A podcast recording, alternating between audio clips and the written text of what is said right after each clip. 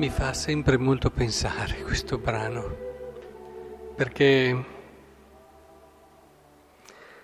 sono tutte cose che a buon senso umano chiunque farebbe. Cioè non sono mica voglio andare al bar, ma o voglio stare a letto, ma ho comprato un campo, accidenti, e devo andare a vederlo. Ti prego di scusarmi, magari i risparmi della sua vita, tutto quello che si è comprato un campo, ci sta, no? O mi sono appena sposato, eh, insomma, c'è qualcosa di sacro, è quello lì. Però quello che dobbiamo capire è che tutte queste cose devono avere un'anima, devono avere un significato e un senso. Noi a volte dimentichiamo questo, rischiamo dopo di viverle in un modo troppo umano, dandogli un valore solo umano e questo eh, non è secondo lo spirito della fede. Ma quello che vorrei invece sottolineare oggi nello spirito della fede è questo capolavoro che è la lettera ai Romani. Siamo entrati dopo la parte più teologica, la parte anche proprio più spirituale per certi versi, che poi spirituale è anche quest'ultima, in quella più esortativa. E vediamo come si sottolineano delle cose stupende, noi non le guardiamo tutte, perché qui ci sarebbe un corso di esercizi spirituali intero su questo brano di, che abbiamo appena ascoltato della lettera ai Romani però cerchiamo almeno di portare a casa qualcosa di importante e di prezioso. Inizia così, abbiamo doni diversi. Vabbè, salto un attimo perché ne abbiamo parlato tante volte, l'inizio reale di questa lettura che pur essendo molti siamo un corpo solo in Cristo e ciascuno per la sua parte siamo membri gli uni degli altri. Non la salto perché non è importante, è l'anima di tutto quello che stiamo per dire.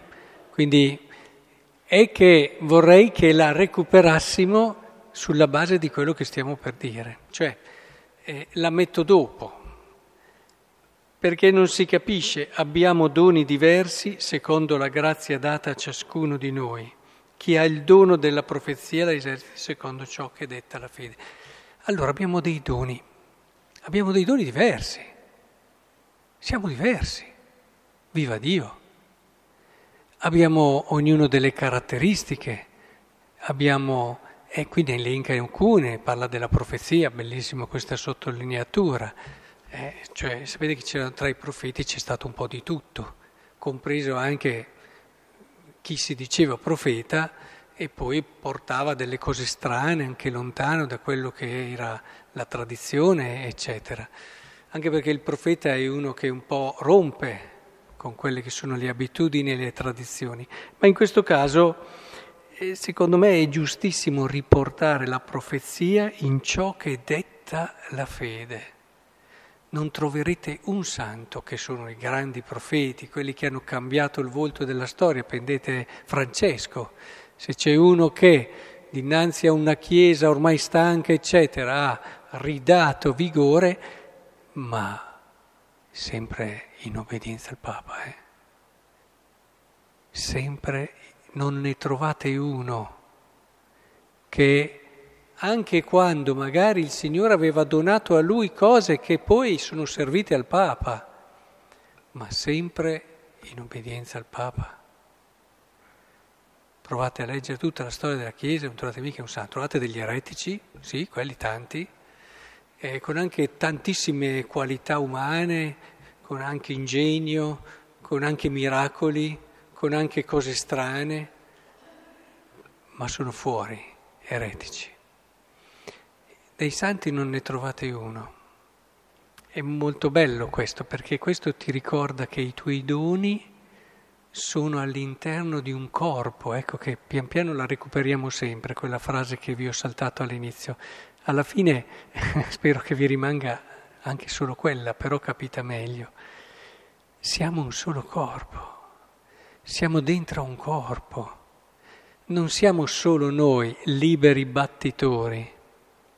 E se un dito oppure un'arteria voresse dire del nostro corpo io faccio quello che voglio, a parte che si secca alla svelta e, e danneggia tutto il corpo. Il corpo magari resiste, nel senso che poi si fa un intervento, l'arteria no, come un tralcio, se lo stacchiamo dalla vite, la vite sopravvive, ma il traccio no.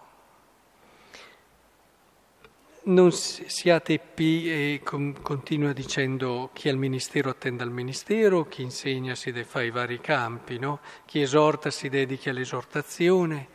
Eh sì, perché è facile a volte sforare, dico in modo molto terra terra, andare fuori a quello che è il proprio compito. Allora dopo trovi dei laici che fanno i preti, dei preti che fanno troppo i laici, trovi dei padri che fanno tutt'altro che fare i padri, trovi dei mariti che dimenticano che prima di tutto c'è la coppia, trovi, e sono ministeri importanti anche questi, eh? attenzione.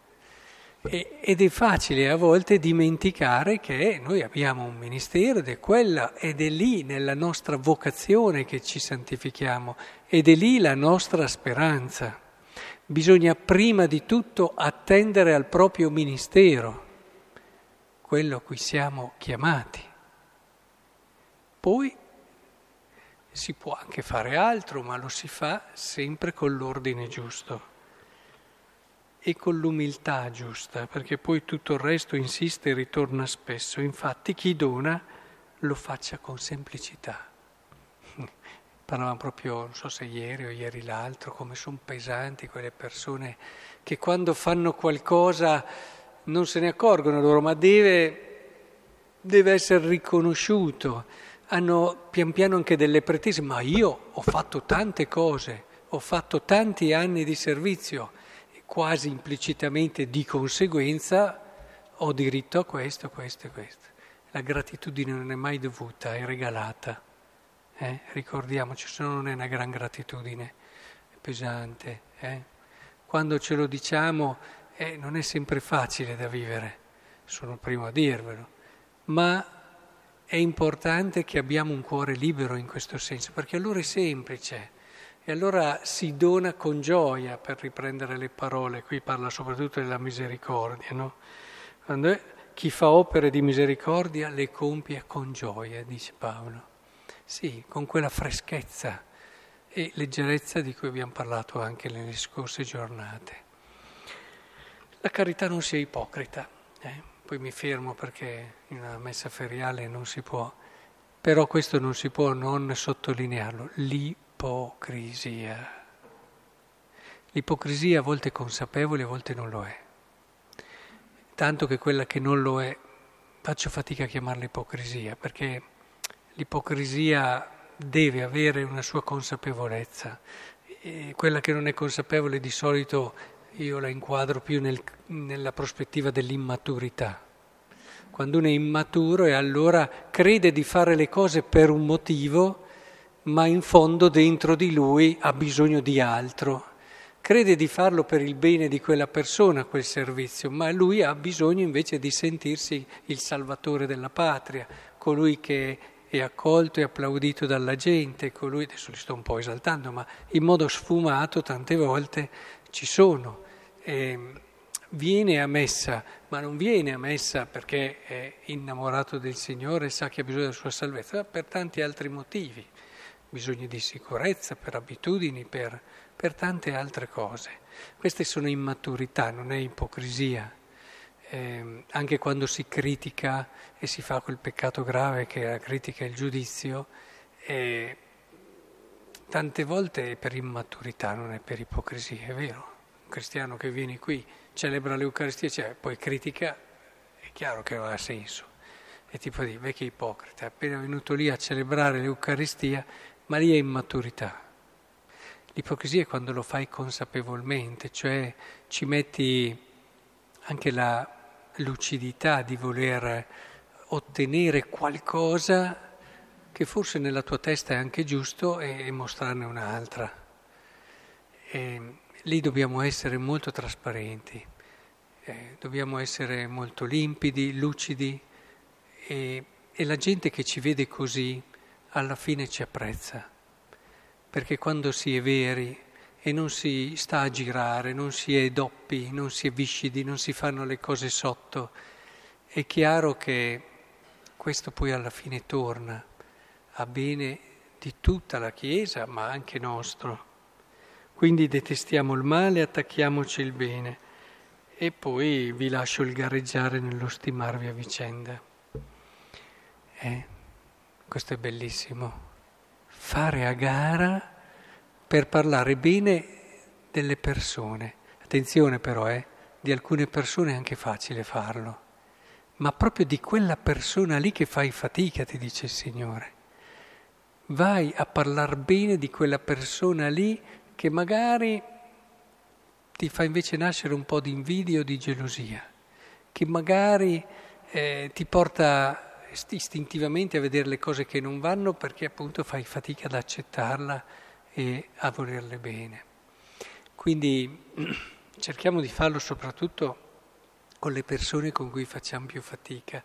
Vedrete che libertà del cuore, che spirito grande il Signore prepara per ognuno di noi.